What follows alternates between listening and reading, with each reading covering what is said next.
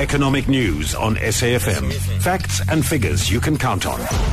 So, Nadir, uh, let's start by talking about um, how bad the lack of investment in South Africa is. Yeah, Sakina, I mean, if you look at some of the numbers, so if you look at gross cap- fixed capital formation in South Africa over the last, uh, you know, almost two decades, so going back to, uh, you know, the year 2000, um, you know, it, it, over the years 2000 to 2009, um, you know, gross capital formation averaged at about 9.2% uh, uh, growth year on year. Um, you know, and, uh, and, and the definition of gross capital, gross fixed capital formation is basically investment from the private sector and the government in things like plant, machinery, equipment, roll, uh, uh railroads, um, you know, roads, physical roads, uh, ports. So basically any sort of investment which is critical to, uh, you know, delivering the means in order to uh, generate output in order to boost the economy and create employment, um, you know, forms part of the broader definition of gross fixed capital formation. Now, um, you know, over the first over the first half of the the the the, the, the 21st century, or over the first half of the first decade of the 21st century, I should say,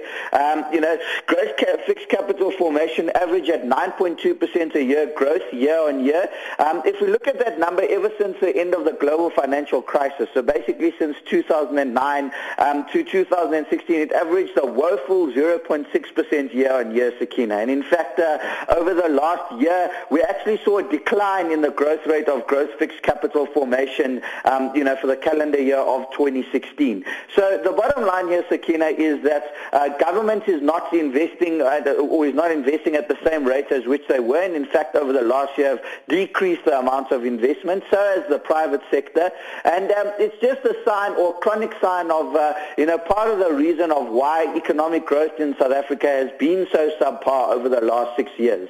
Um, you know, I suppose that's why there's been as much frustration and what as what there has been from the private sector um, over the last couple of weeks with the kind of policy uncertainty we've seen from government, with the likes of the mining charter, with the likes of the public protector's comments uh, with regards to the mandates of uh, the Reserve Bank and whether that needs to be reviewed.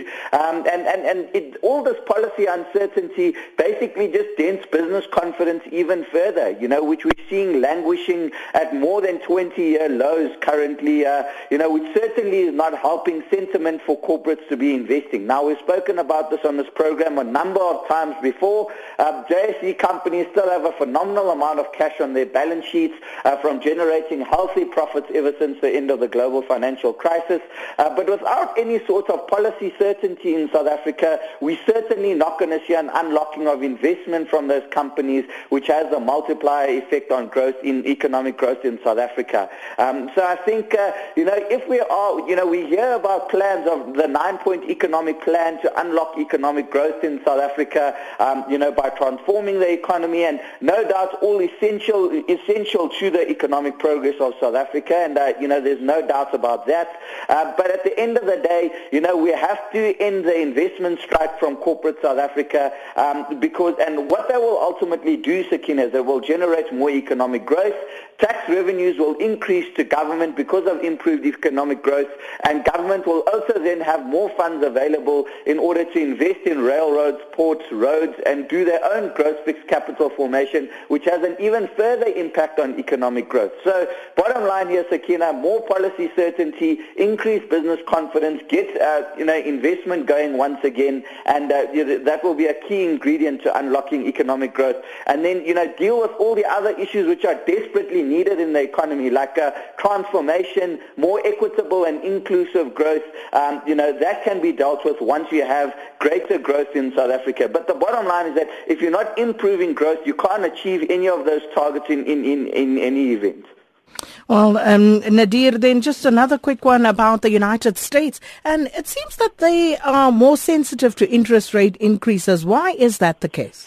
Well, I, I think the tech sector in the U.S. is ultimately the most sensitive to interest rate increases from the Federal Reserve. Um, you know, and the reason for that, Sakina, is that uh, they're probably trading on the most lofty multiple as, as things stand. So the S&P 500 currently trading on around about a 16 times forward multiple. If we're looking at the tech sector, within the US. So, you know, the likes of the FANG stocks and, uh, you know, if you include, uh, you, know, uh, some of the some of the other tech stocks like Uber and, and, and the rest of them, um, you know, you're looking at a forward multiple of those businesses of in excess of 20 times forward earnings. So, um, you know, as the cost of capital increases, um, you know, you're discounting future cash flows by a higher interest rate, uh, and you know, you're gonna you're gonna see uh, those multiples of those tech, tech stocks going up even more, meaning that there's going to be even more pressure on them uh, to deliver earnings growth moving forward.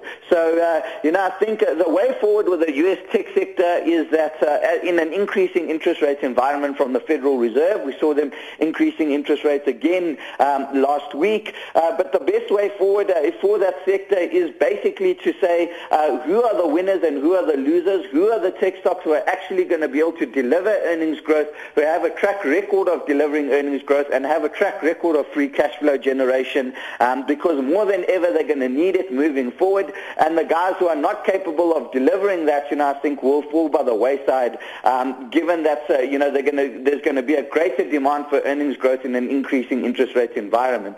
So, Sakina, I think uh, that would pro- the, the, the, sound strategy to be to, to deploy uh, when looking at the U.S. tech sector in an increasing interest rate environment is to invest with a bigger margin of safety or to have a greater amount of certainty uh, into the rate of earnings growth uh, moving forward.